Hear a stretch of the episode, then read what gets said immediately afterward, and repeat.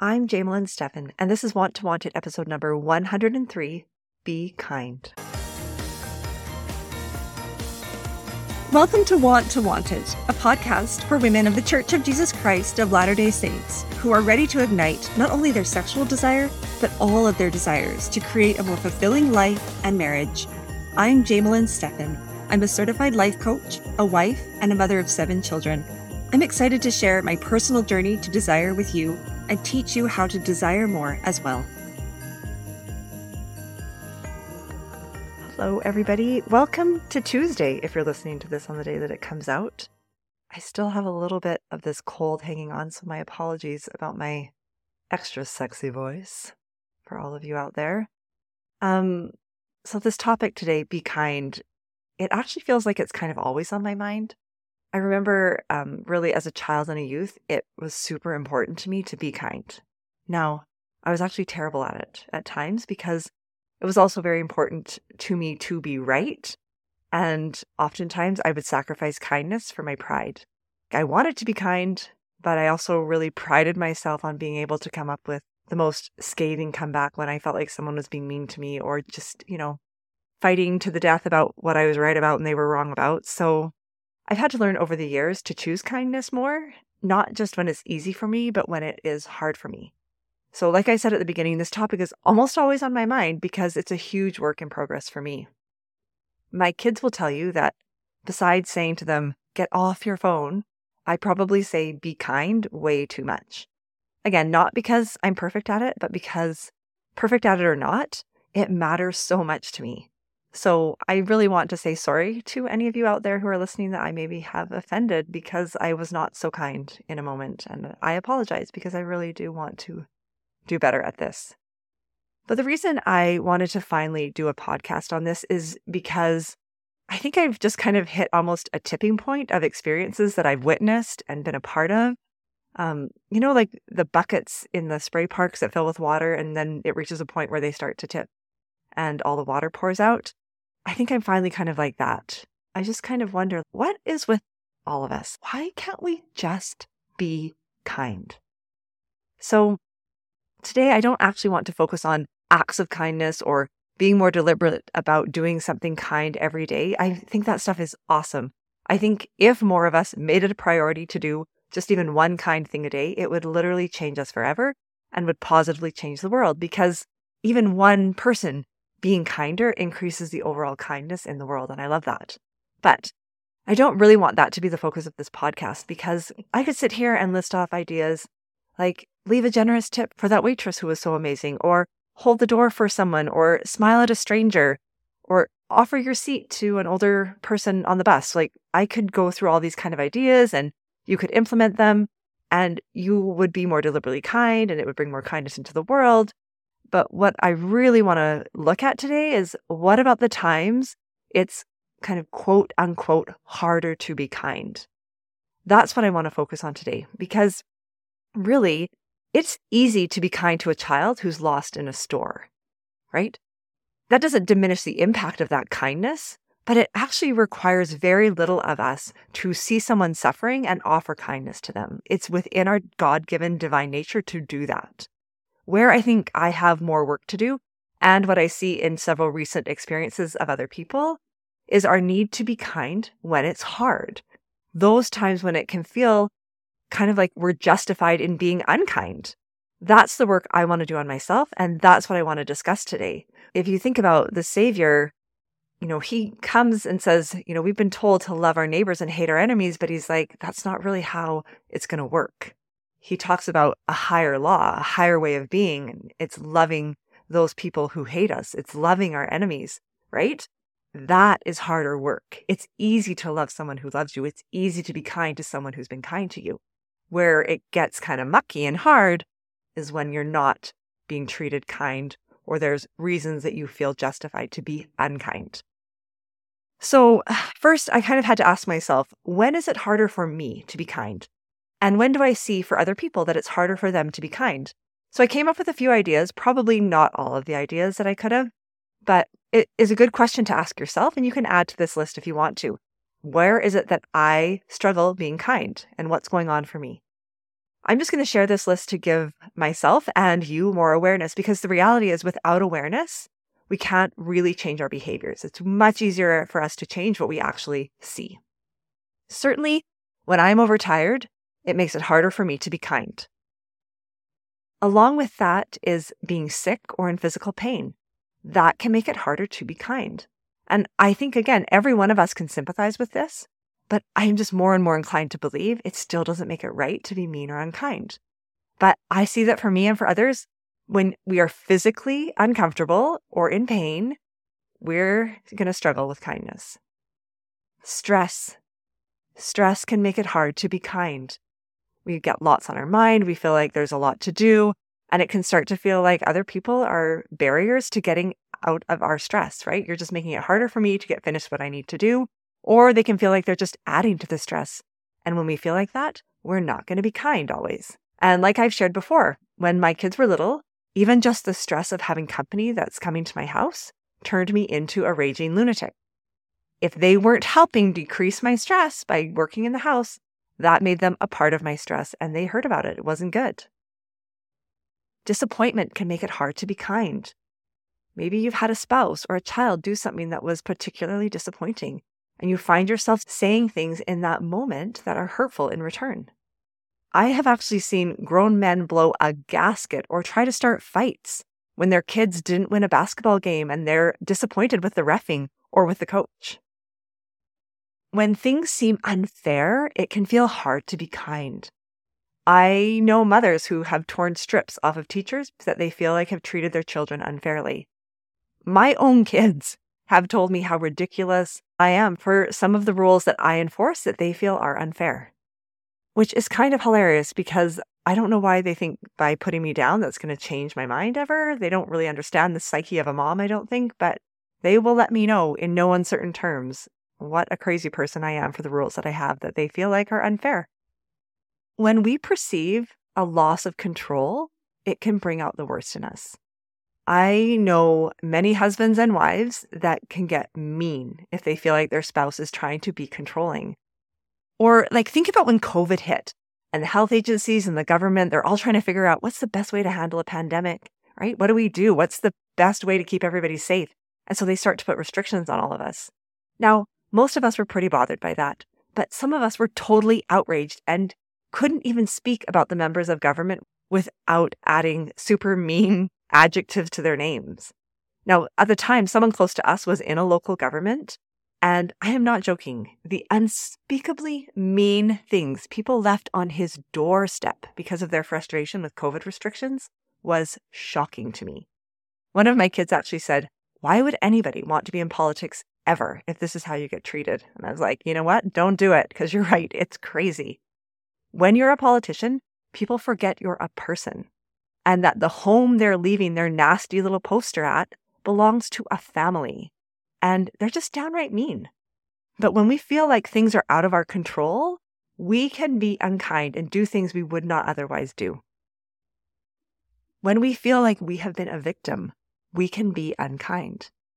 Now, I get it because sometimes we actually have legitimately been victimized by someone. But most of the time, it's just a story that we're telling ourselves to justify being unkind maybe you got, I don't know, let's say a phone bill. You get a phone bill and it's not right. They've charged you too much. Do you phone the phone company and let the guy on the other end just have it? I know people do this. They feel like they're a victim to the phone company. And so then they just fight back tooth and nail. Or what about when you feel like you aren't being respected? This is one where I see people get mean, like, you don't respect me, and now I'm going to act disrespectfully to you because you deserve it for treating me with such disrespect. Now, I'd love to say that only 1950 dads were this way, but we see it today with parents and their children. If they feel like their children are not quote unquote respecting them, they feel like they're victims to the disrespect of their children, and then they are unkind in return. Another time I think people have a hard time being kind is when they or someone they love has been treated unkindly. And this kind of goes along with that victim mentality. I've been at local sporting events when a parent feels like the coach isn't kind enough to their kid or feels like the coach is punishing their kid by keeping them on the bench, and they will let the coach have it. That's another thing I say to my kids don't be a politician and don't be a coach. People think it's okay to be terrible to you.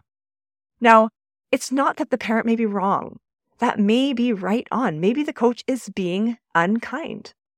But does that mean that you should be unkind in return? We can justify our unkindness that way, but does it actually make it okay? I just don't think so. Last year, I did a podcast on feeling kind, meaning you're not just acting kind, but you're actually working on feeling kindness towards other people. It's actually a good podcast. Go listen to it. I'll put a link in the show notes for it. But on that episode, I talked about, you know, people we deem hard to love or hard to be kind to. Most of the time, we're just looking at the personalities of these people and we feel like they just have a way of being that makes it difficult for us to be kind to. Like maybe they talk too much or they're too bossy or they don't seem to understand social norms or they're always super critical of others or they're just kind of strange. But whatever it is, it can just feel hard for us to be kind to them. It's not really a them problem, it's an us problem, but it can feel like it's hard to be kind and then we're unkind. And lastly, I think a reason we feel like it's okay to be unkind is because we feel so terrible about ourselves and we just want to cut everyone else down so we can feel better about ourselves. And I promise, this is not just a teenage thing. This is an almost everyone thing. It is hard to be kind when your self esteem depends on you finding and exposing the flaws of others. And maybe you don't say it to their face, but do you gossip about them? Gossip is unkind. And you need to check in with yourself. Do I speak unkindly about them and tear them down t- to other people so that I can feel better? The answer most likely will be yes. In fact, I would just say that you should say to yourself, I gossip about them because it makes me feel good. Because I know I've gossiped in the past. I know why I'm doing it if I'm honest with myself. So just be honest so you can start to do something about it. So these are just a few reasons off the top of my head of why we can find it hard to be kind.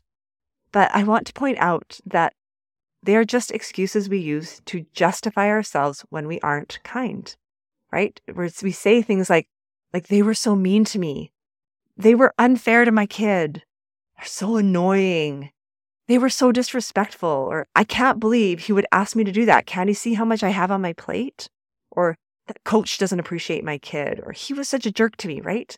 And maybe all of those excuses that we use to justify our unkindness are true. Maybe your kid was disrespectful. Maybe the government leaders are out of touch. Maybe that guy was mean. Maybe somebody did wrongfully accuse your kid. Maybe your boss expects too much from you. But the question remains is there ever an excuse for being unkind? Now, when I'm talking about this, I don't want to tell you that you should put up with abuse or remain silent if there's things that need to be said. But I do believe that we can take care of ourselves and speak honestly with kindness.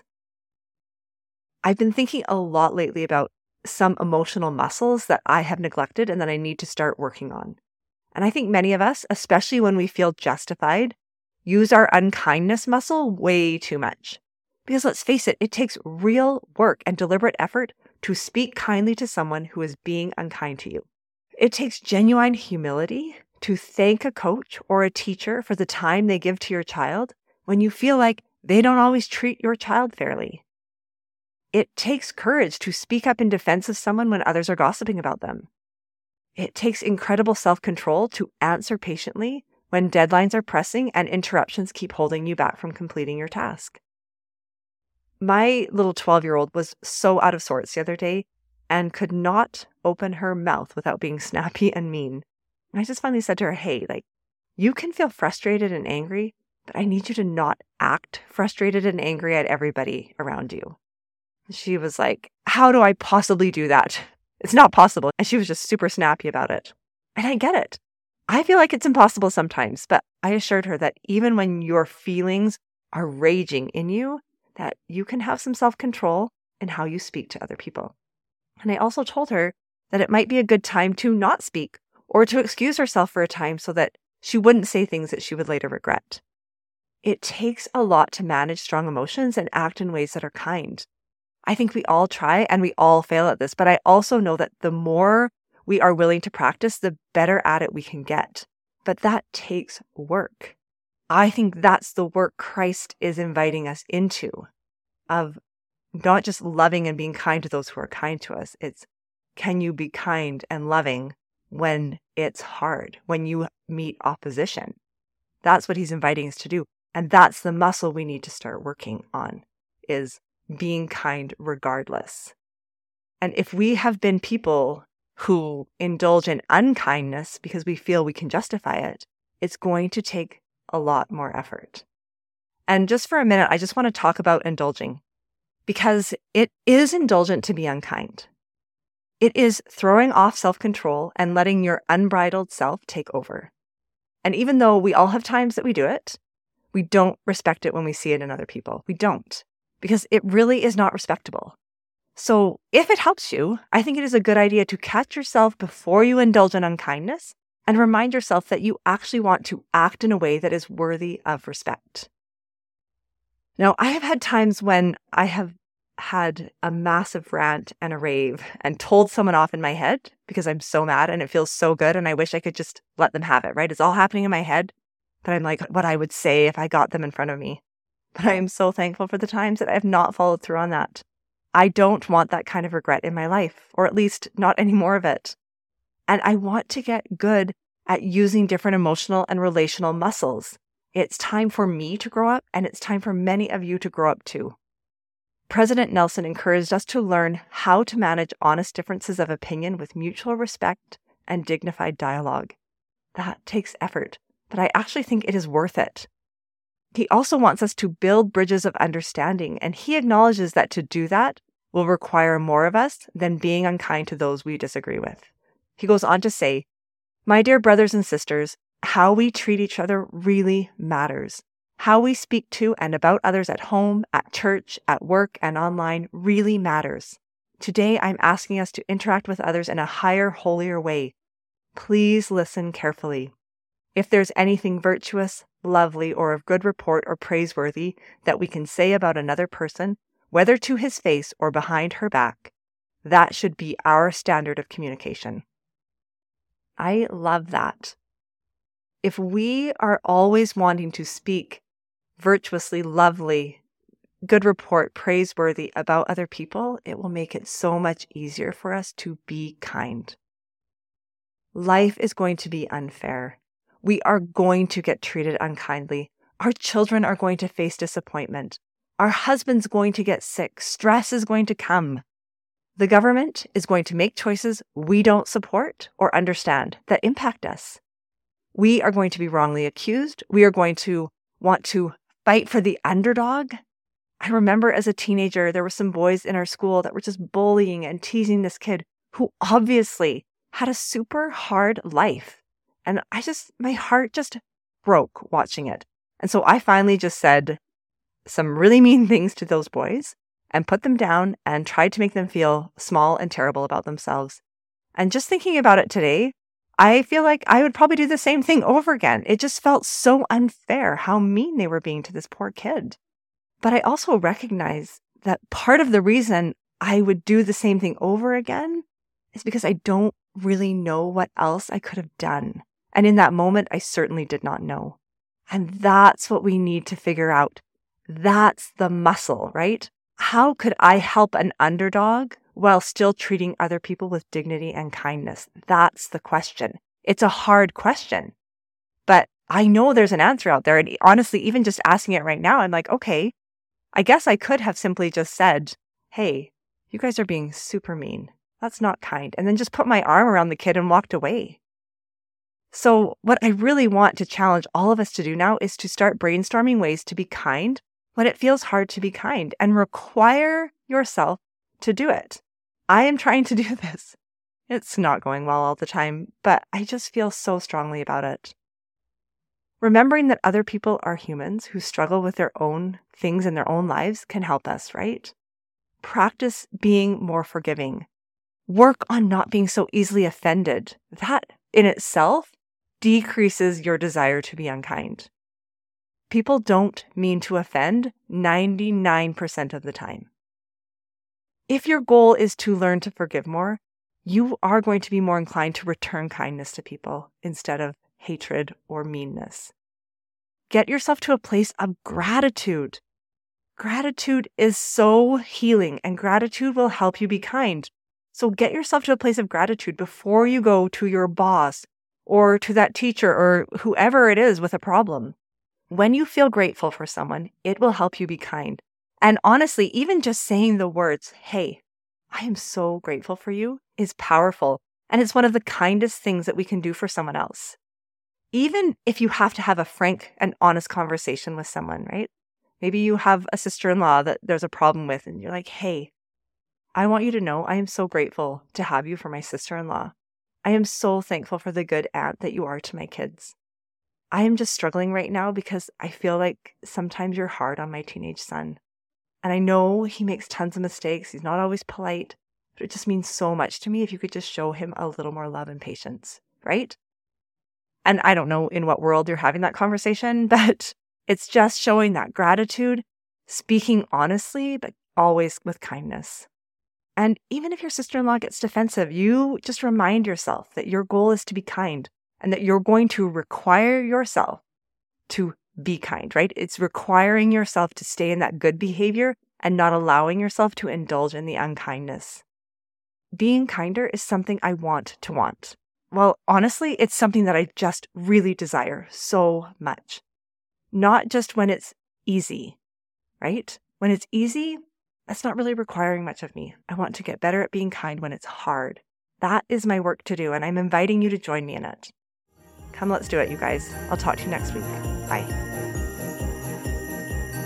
Thanks for listening today.